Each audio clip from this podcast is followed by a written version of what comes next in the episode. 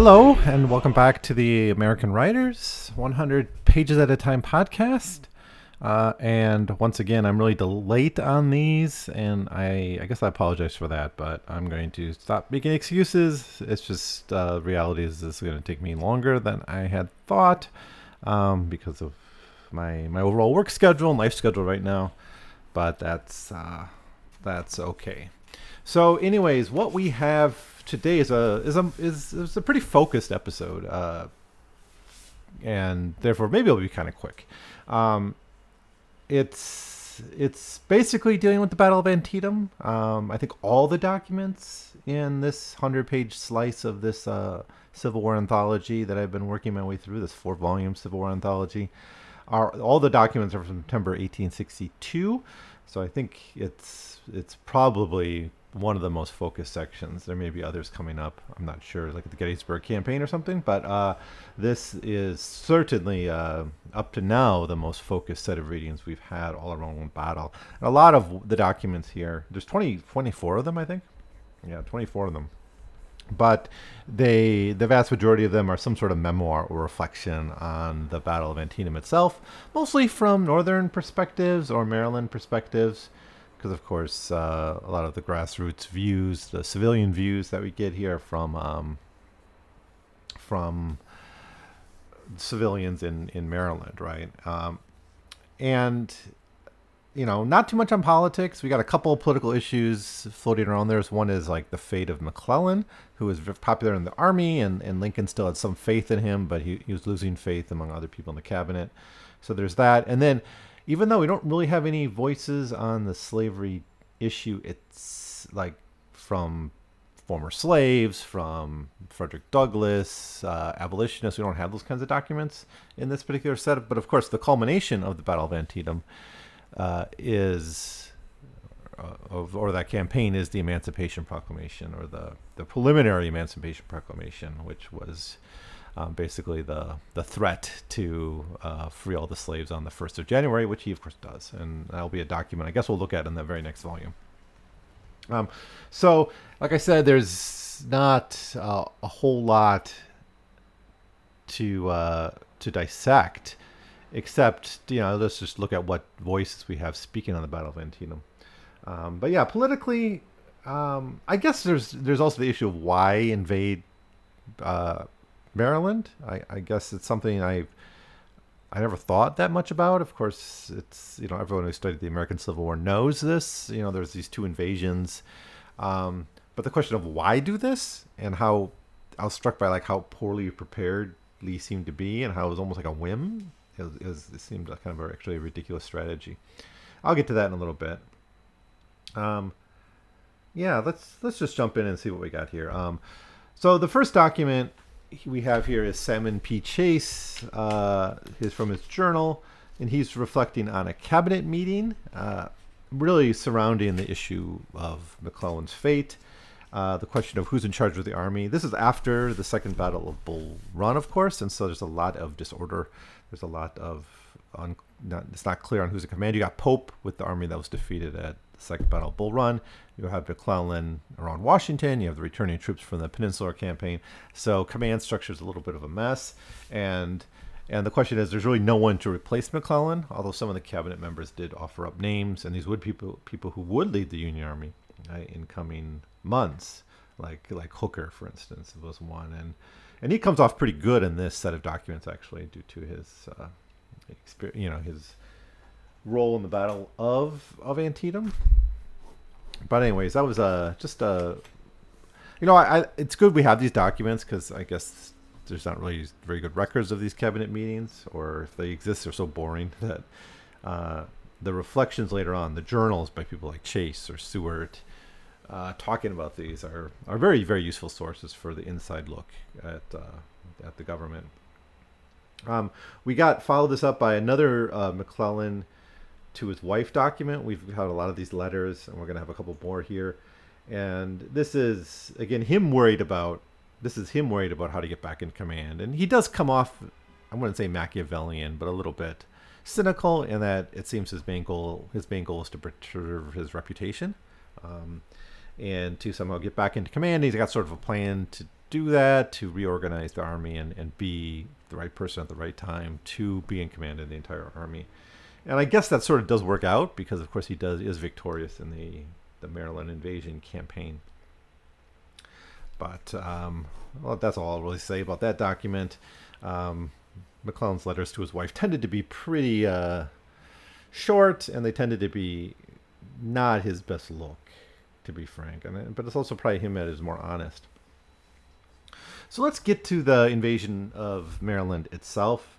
The document we have speaking to that is Robert E. Lee's letter to Jefferson Davis. We're going to look at one more of those, but he basically just says to Jefferson Davis, I'm going to be invading Maryland, and that's the way it is. There doesn't seem to be a real coherent strategy. That's what I was referring to before. Like, I guess we can compare this later to the Gettysburg campaign, which I think there was a little more of a plan there. I don't get the sense there was one here. It's just after the battle of the second battle of Bull Run, or what they would call Manassas, right? What the Southerners called Manassas.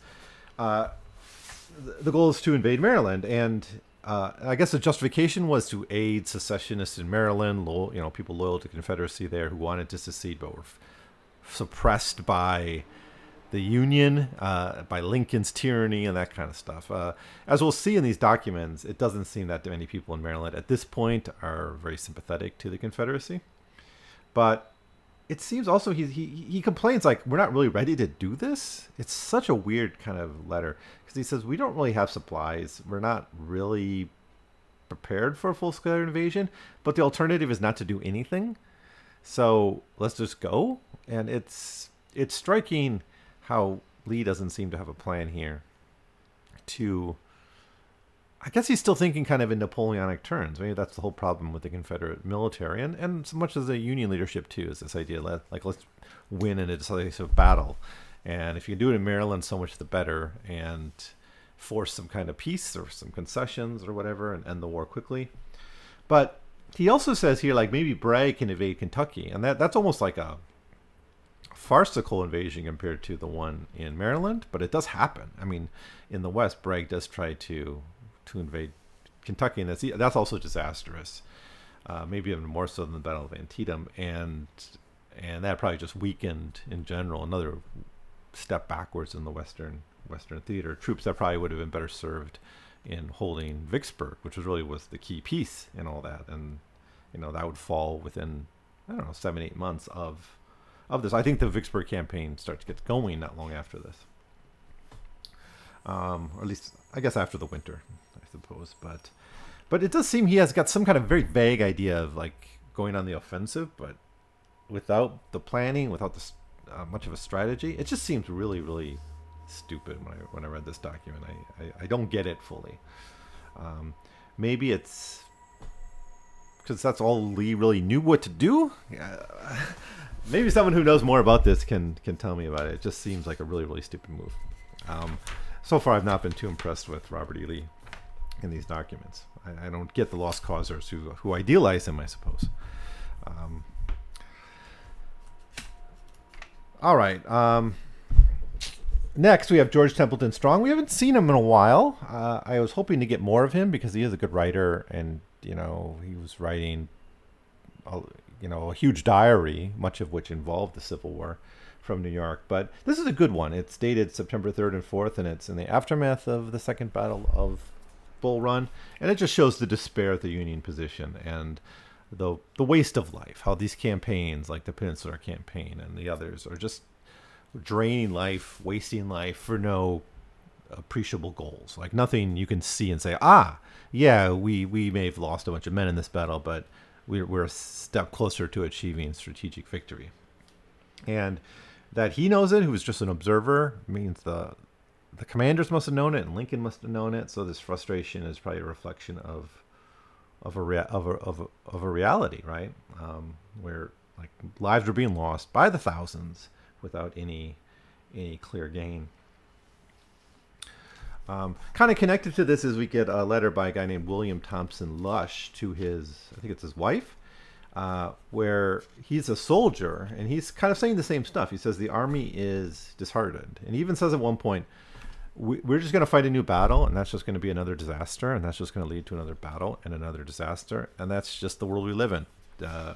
Too bad. Kind of a rather depressing take from a soldier's point of view. He writes, for instance, new preparations are made with all the old errors retained. New battles are prepared for to end in new disasters. Alas, my poor country, the army is sadly demoralized. Men feel that there's no honor to be gained by the sword, no military service is recognized unless coupled with political interest. The army is exhausted with suffering, its enthusiasm is dead. Should the enemy attack us here, however, we should be victorious. The men would never yield up their capital.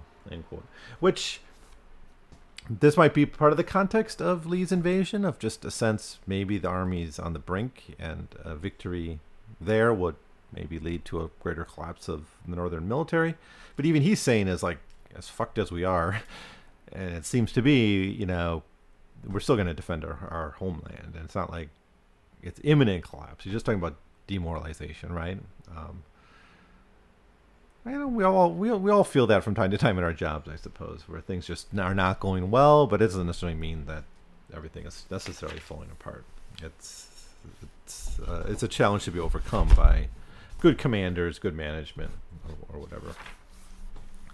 So, anyways, what's next? Oh, I didn't write notes on this, so I guess it is 25 documents. I skipped one. This is a famous little note, and it's something we talked about with the Lincoln series, but it's Lincoln's Meditation on the Divine Will, which was a private note he wrote to himself, where he, you know, I'll just read the whole thing because it's worth pondering, I suppose, to get into Lincoln's mind a little bit. It says, "The will of God prevails. In great contests, each party claims to act in accordance with the will of God. Both may be, and one must be wrong. God cannot be for and against the same thing at the same time.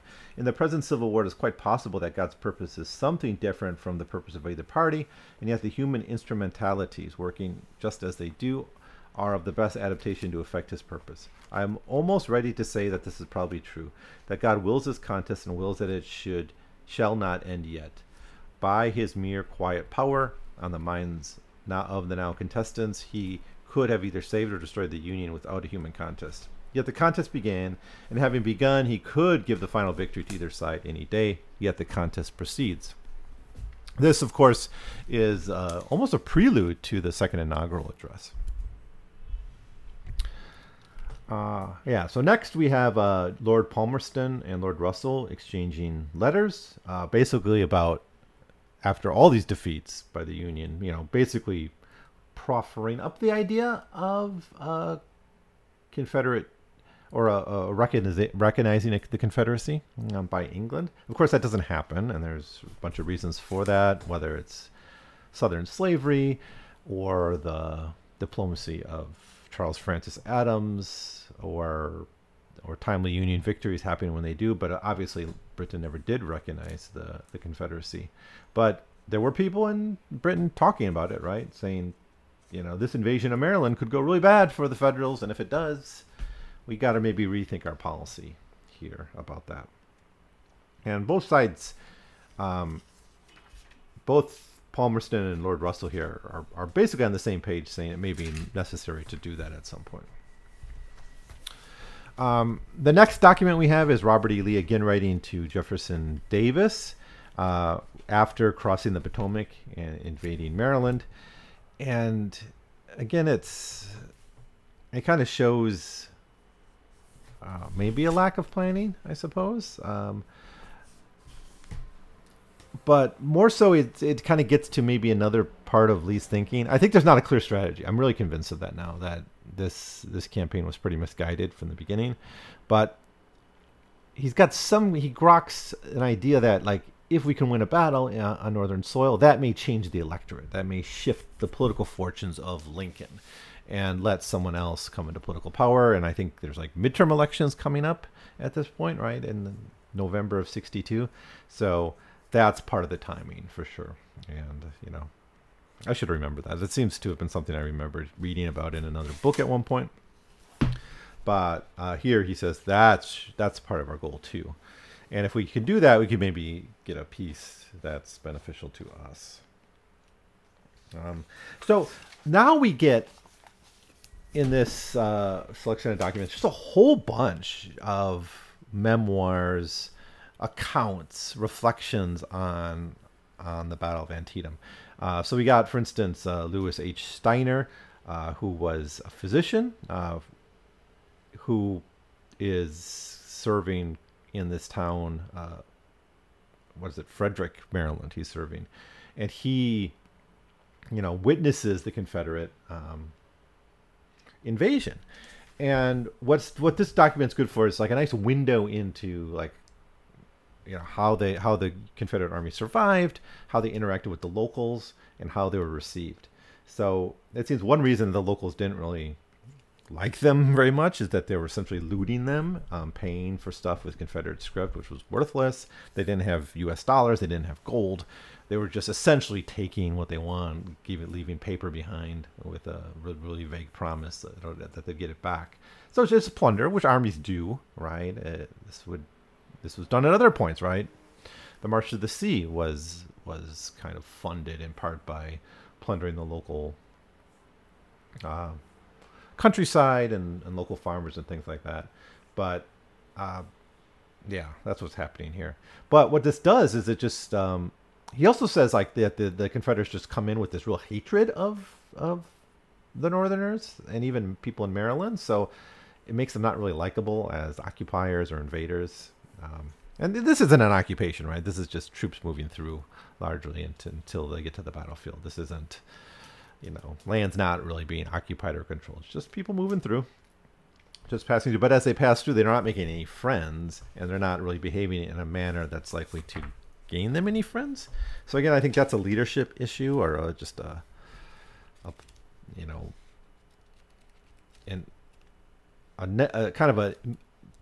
from Lee's strategic, or it's showing a lack of Lee's strategic mindedness. It's a very different situation than what Sherman is dealing with in Georgia, where the rebellion is still active, right? Especially if the goal here is partially to quote unquote liberate the secessionists in Maryland, who seem to be a dwindling number at this point. What's the point of being kind of nasty about it? So anyways, a lot of this comes up in Louis Steiner's diary. The next one also is James Richard Boulware. So we got about 10 days of his diary entries here. And this is interesting because this also talks about local resistance to the invaders. I can find where he talks about it. People like closing shops, people refusing to sell things, quote unquote sell, to Confederates, trying to avoid interacting with them. Just a general attitude that of hostility towards the invaders. So it seems there wasn't much thought put into how you're actually going to sustain this campaign, I guess, in the terms of the local politics, the interactions with the local people, and we'll see if anything changes the Gettysburg campaign. I guess not, I suppose, but we'll see. This one was kind of good.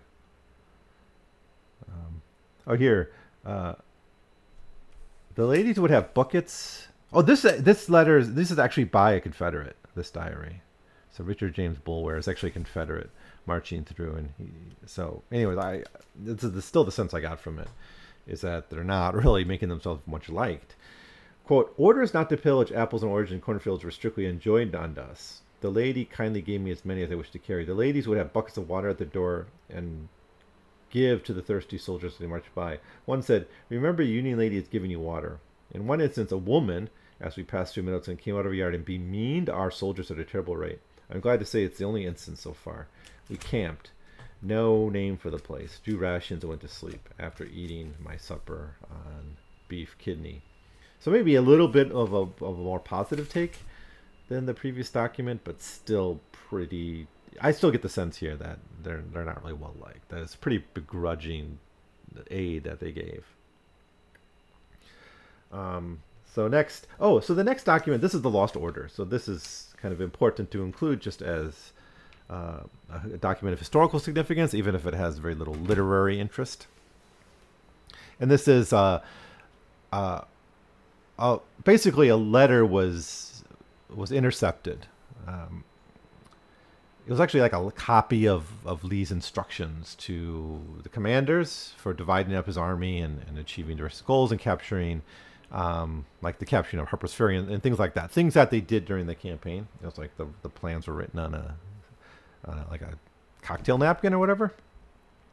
And it was found, a copy of this was found, and it got to George McClellan. And he famously said, like, if I can't whip Bobby Lee with this, I'll just give up. And of course, he does beat him, even though the battle was pretty nasty, pretty bloody. But the plans here—I don't know. I guess a general could make sense and decide what to do in response to this. But this is like a document of historical importance, not so much of any literary interest. So that's like our accounts of the invasion itself, and the next one, the local people, and then that brings us to the accounts of the battle itself. And we start out with George W. Smalley's Narrative of Antietam, which was published in the New York Daily Tribune. This is one of those battle pieces that were published throughout the war. And this is one of the better ones, apparently, praised by others. But really a lot of amazing detail. The amount of material that must have been collected and the interviews he must have had to have done to collect this document is actually pretty amazing, I think. So that is one definitely to check out.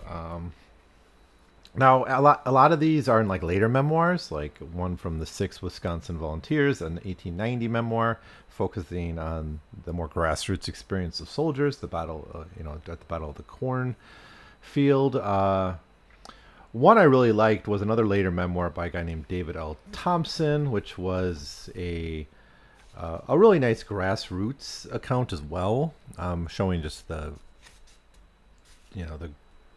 brutality of the battle at the local level, or at the individual level and the unit level. So we got a handful of nice accounts here. I think these were more or less pretty riveting, well chosen. I usually found these kind of battle memoirs a little hard to get through at times, but I found these pretty good. Another kind of at the time sort of response was Samuel Fisher's letter to the Springfield Republic, which talks about Lee's defeat, but also the general waste of war and the brutality of these battles. Of course, one reason I think the Library of America focuses so much on this account, or the editors focus so much on this battle, these accounts of the battle, is it was the bloodiest day in American history, right? It wasn't the bloodiest battle, but it was the bloodiest single day in American history. And so we're worth meditating on, I suppose. And the frustration of, even in this case, even though it was a Union victory, it's like, what did we really gain from this, right? We stopped this invasion perhaps, but there was no follow through. There was some frustration about that, as there would be after Gettysburg, about why not really crush Lee when you have the chance. But that's not how war works, right? Certainly not wars of this type, which were bound to be long, dragged-out affairs. That's something Gideon Welles sort of comes to the conclusion of, as we'll see in a little bit. We got a couple of women's accounts, too. One is Clifton Johnson's Battlefield Adventures. That was a book he wrote in like 1915, which was based on interviews with people who saw battles, Civil War battles. And so he interviewed a local woman a couple years before this book was published. So she was like an old woman at this point, but she was much younger when the battle was fought. So she's built based on her memories. And it's another really good grassroots view of the battle itself. She talks, for instance, about how the general loyalist attitude of Maryland by this point. She talks about the large number of Confederate deserters there, which must have been a big strain on the Confederate Army as well. And also really some nice scenes where they witnessed the battle from a window. They watch it, the battle just from outside the window and what they see. It's a really, really kind of fascinating document, which I enjoyed reading. Then we have one by a woman named Mary Mitchell, which is her reminiscence of the Battle of Antietam. And I think this one isn't quite as Fun to read, I suppose, but that's a more, I think that's a letter. That's one is in a letter, so it's a that was written right at the time. So that was another reminiscence of Antietam, but that's also from a woman's point of view. Witnessing the battle, seeing, and I think she saw more. She wasn't like watching all through a window. She was moving around a little bit, so she saw more, I guess, of the battlefield and the outcome and the bodies and the wounded and all that stuff. So that kind of, that's more or less the accounts we get. So there's quite a few of them here, and it makes up a big chunk of the bulk of this section of the text. Now, after this, we kind of get to the aftermath of the battle. And so the first we get is George McClellan writing to his wife again. And see, this is not a, these letters to his wife generally don't make him look very good, as I've said before. And it's certainly true here, where he reports on the victory, but his conclusion is like, my reputation has been saved. My military reputation has been saved. And that's the real, victory here. And it's kind of distasteful, to be honest. It's like so many people, like, the Union lost something like 12,000 men wounded, killed, and I talked in a previous episode about, there's those who were killed on the battlefield, but there's those who were maimed for life, those who would die later of wounds, those who would die later of illness because they were wounded on the battlefield. So, if it says like 2,000 killed and so many injured, a lot of those people who were wounded would die later or have their lives forever changed by it. They are losses, right?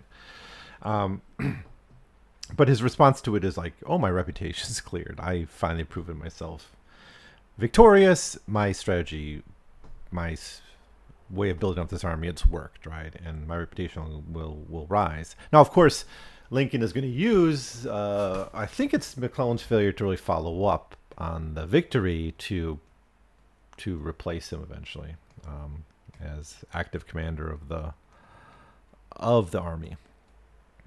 What else do we have? Oh, we got one document, one thing about the Battle of Iuka, I want to say. This is like Bragg's invasion of Kentucky out in the west. It's like the parallel invasion of the north, and this a much more decisive Confederate defeat from the sound of this particular document.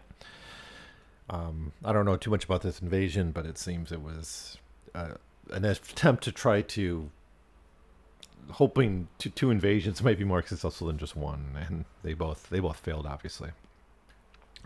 Now, where we get kind of into politics now and to the build up to the Emancipation Proclamation is kind of what we're left with talking about. And the first thing we get is Gideon Welles' reflections on the cabinet meeting of September 22nd. And so this was the president's meeting with his cabinet on the issue of emancipation. And there seems to be broad agreement with Lincoln on this, although there's discussions on the legality and the practicality and the politics of it. And there's some concerns about the politics of it. But I really enjoyed Gideon Welles's, now he's like the Secretary of the Navy, right? I really enjoyed his reflection on it. Is he's saying the popular opinion, and this may have been something cultivated by Lincoln by this point, is that, and this is partially how he sold emancipation to the northern audience, was to say this is going to speed up the war, right? If the South doesn't have anything to fight for, the war will end, right? And that's certainly part of the reason for the Emancipation Proclamation. But Welles here says this is nonsense. The war is going to go on for quite a while longer, and I think more and more people are coming to that conclusion that like Sherman had and Grant was coming to have, that this was going to be a long war, and Welles is one of those people.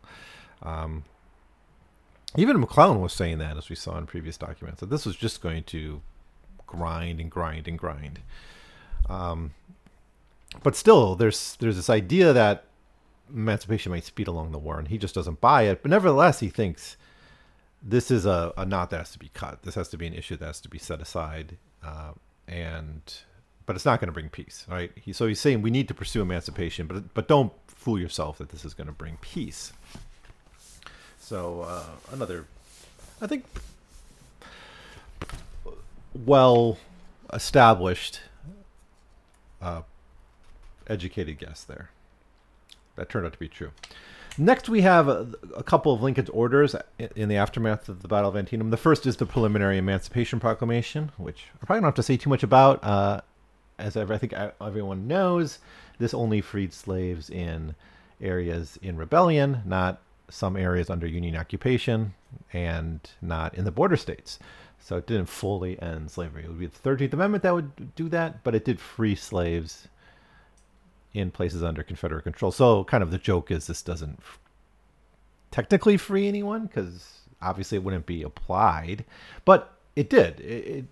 It was significant because it told enslaved men and women who heard about it that they were free, and many took that seriously and fled their plantations. And the Preliminary Emancipation Proclamation also talked about arming black people and former slaves. The second document here is the suspension of habeas corpus for rebels. This is not the first time he did it early in his presidency to get, on the rail lines to get Congress in. I think we talked a little bit about that before, but this was a more broader suspension of habeas corpus for rebels or people who weren't loyal. So next we have a kind of a journalistic account, and I got a journalist named Ellie Whiteley. Writing to a guy named James Gordon Bennett, which is about the reaction to the Emancipation Proclamation. And there's two things in this letter. It's a letter, but it's basically like, what's the feeling out there? And one, maybe these are contradictory perspectives, but they might be coming out of the same sense of frustration. One is that this idea that there needs to be a change in leadership among soldiery and among the population.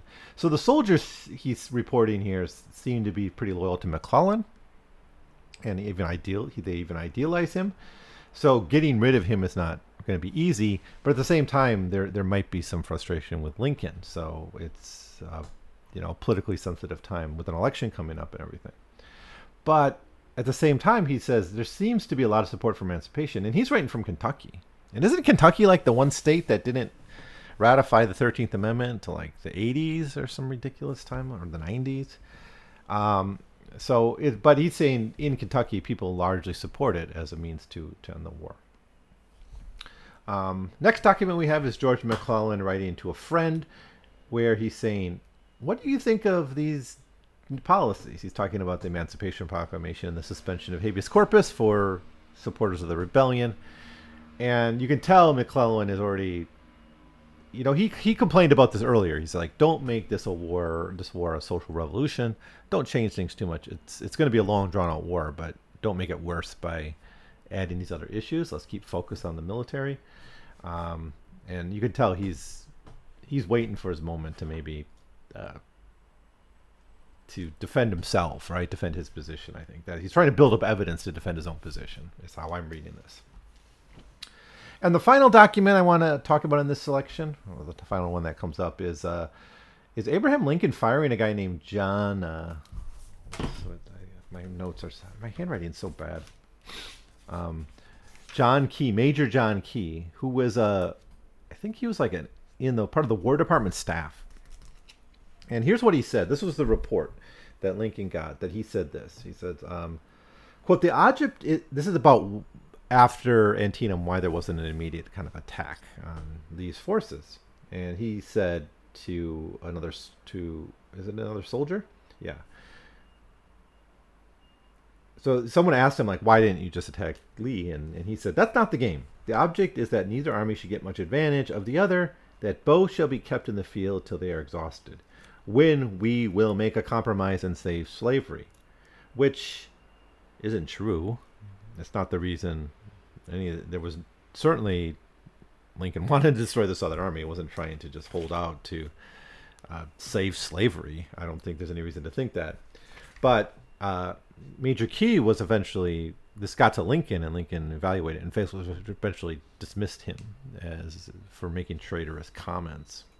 He writes, It's in my view is wholly inadmissible for any gentleman holding a military commission from the United States to utter such sentiments as Major Key is within proved to have done. Therefore, let Major John Key be forthwith dismissed from the military service of the United States.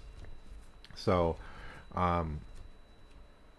you know, he's pissed off that he's calling it a game, that he's besmirching the motives of the president, I guess, and the commitment of the officer corps to winning the battle, winning the war. But yeah, not wise comments that this person made, but maybe a sign of a little frustration and like with the lack of movement after the victory at Antietam. So anyways, that's all I really want to say in this bit.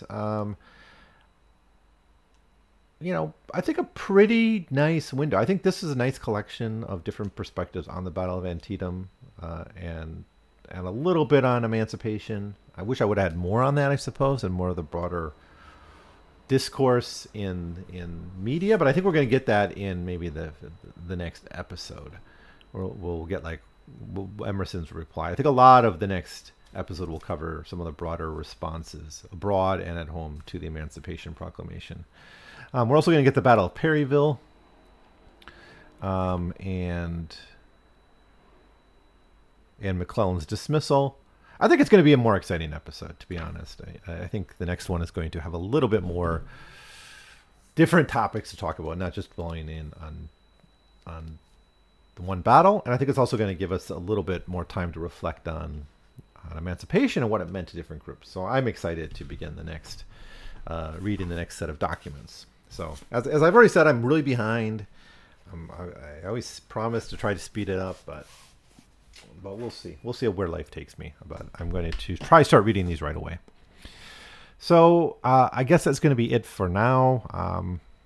Let me know if you have any thoughts about this. If you read these documents and have your own perspectives on these, let me know what they are. You can send me an email at 100pagescast@gmail.com.